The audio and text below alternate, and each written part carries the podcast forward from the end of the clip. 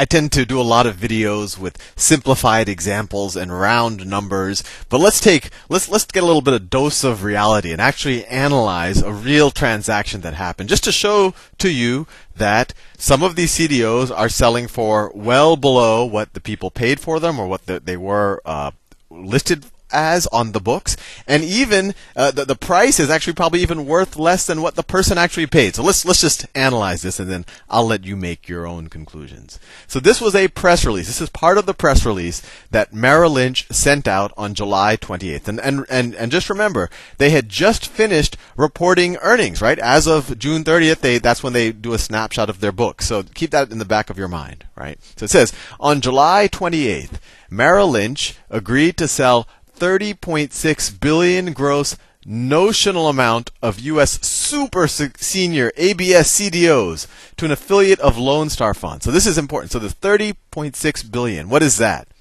That's the number that either Merrill Lynch originally paid for it, or the, what the amount that they originally valued those C D Os are. So thirty point six billion dollars gross notional, notional, I have a notion it's worth this, notional amount of U S super senior, that sounds safe, super senior A B S, that's short for asset-backed securities, C D Os, we know a lot about C D Os now, collateralized debt obligations, to an affiliate of Lone Star Fund. So this is a Texas private equity firm.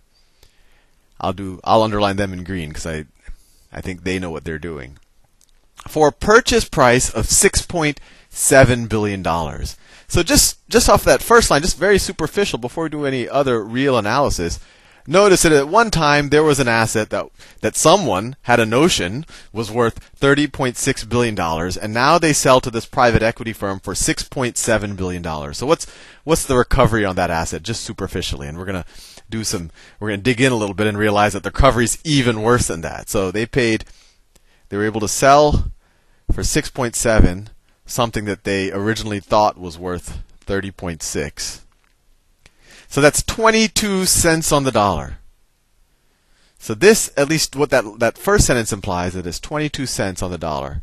twenty-two cents on the dollar, at least relative to the original amount that th- those assets were booked at. At the end of the second quarter of two thousand eight, notice the end of the second quarter of two thousand eight was four weeks ago relative to this press release. That's June thirtieth, four weeks ago, right? Not a lot can happen in four weeks. At the end of the second quarter of two thousand eight, these C D Os were carried at eleven point one billion dollars. So this is interesting. So Merrill Lynch at one point, probably last year, had these assets on their balance sheet for thirty point six billion dollars. At, they too realized that they were stinky assets, and they said, well, we have to, you know, just to be somewhat genuine, we have to write the, down these assets a little bit. But and, and notice, they don't want to write them down too much, because if they write them down too much, no one else is going to want to invest in Merrill Lynch. Or maybe they'll say, Merrill Lynch probably might not even have anything left. But at some point, they said, you know what? We'll, we'll, we'll be pseudo-honest with the market, and these things that were worth thirty point six billion dollars, we're going to write them down to eleven point one billion dollars. So they must have taken, in, if, if they did that in one period, I don't know how many periods it took them to realize that this thirty point six billion dollars asset was really worth eleven point one, but in those periods, they would have had to take a, what is that, a twenty-nine point five billion dollars write down, right? But as recent, and, and you know, they did that to look, I guess, pseudo-honest, that the asset is worth eleven billion dollars. But they valued it at eleven billion dollars, and then four weeks later, they sell it for six point seven billion dollars. So whatever was on their books on, as far as this asset is concerned, whatever was on their books on July first or on June thirtieth, what are they were getting recovery relative to that? They're getting six point seven billion dollars for something that just four weeks ago. Not a lot can happen in four weeks. Whoops.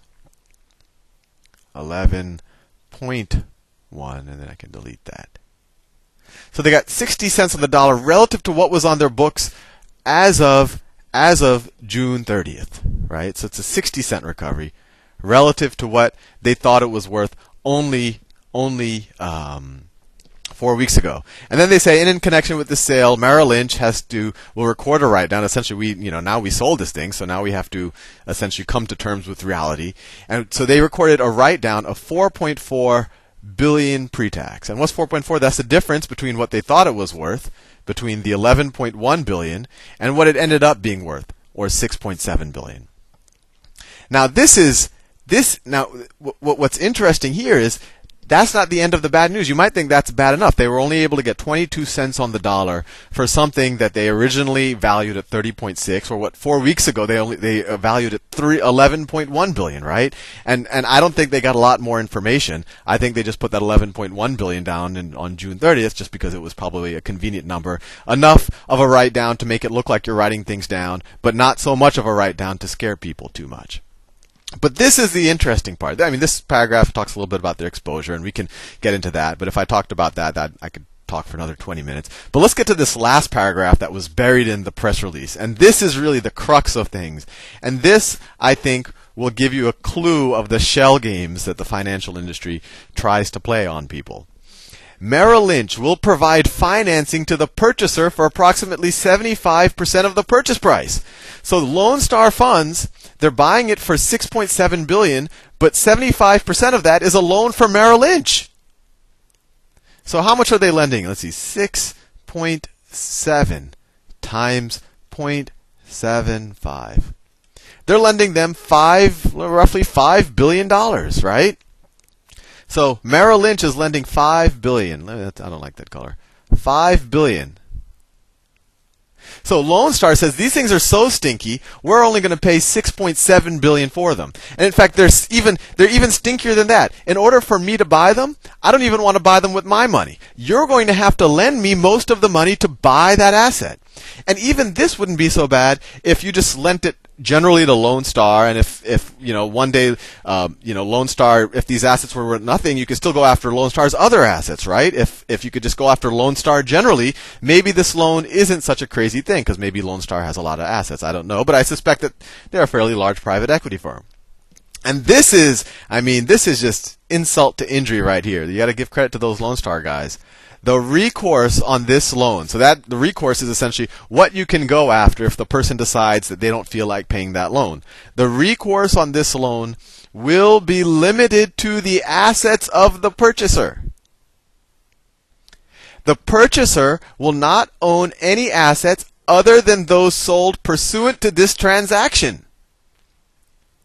So essentially, what Lone Star did, because Lone Star does own assets other than other than uh, essentially this this this asset that it's buying right now, or I'm guessing it does, that it's a real private equity firm. But what they probably did is they created a corporation that does not own anything else, right? So that if they default, nothing's left. So they created a corporation. They capitalized that corporation with whatever one point seven billion dollars. They so essentially Lone Star puts one point seven billion dollars in that fund. Merrill, in, into that, you know, the Lone Star Funds or whatever, an affiliate. The affiliate is probably the corporation that they created. So this affiliate is created by Lone Star. Lone Star puts in one point seven billion dollars into it. Merrill Lynch lends this affiliate five billion dollars. And then this affiliate buys, or, you know, Merrill Lynch is able to offload this six point seven billion dollars onto that affiliate. And this is a special purpose entity if I've ever heard of one, because its its purpose is very special, essentially for Merrill Lynch to take something off of its books and not have to write it down all the way. Because think about what happens. Let's say that these assets are worth zero. Well, let, let's just say that they're they're completely worthless, and I showed, and in the previous video I showed you why that could be the case. What's the loss to Lone Star? Well, Lone Star, they don't have to pay the five billion dollars back. We just said the purchaser will not own any assets other than those sold pursuant to this transaction, and that the recourse is only those assets, right? So if they don't pay that loan back, Merrill Lynch, all they can do is take back those worthless assets. And then what's going to happen? Well, then Lone Star is just going to lose one point seven billion dollars. Or even better, what if those assets are only worth one point seven billion dollars? Right? If let's say let's let's think about that example. Let's say those assets are worth one point seven billion dollars, and Lone Star says, you know what, we don't feel like paying back this five billion dollars loan. What's going to happen? Merrill Lynch is going to just take back those one point seven billion dollars of assets. So what's Lone Star's downside? one point seven billion dollars. So essentially, what are they paying for it? They're essentially paying one point seven billion dollars, and they're kind of sharing the upside in between one point seven and five. So really, if you think that they're paying one point seven or even a little bit more, really, I mean, what's Lone Star putting at risk? one point seven.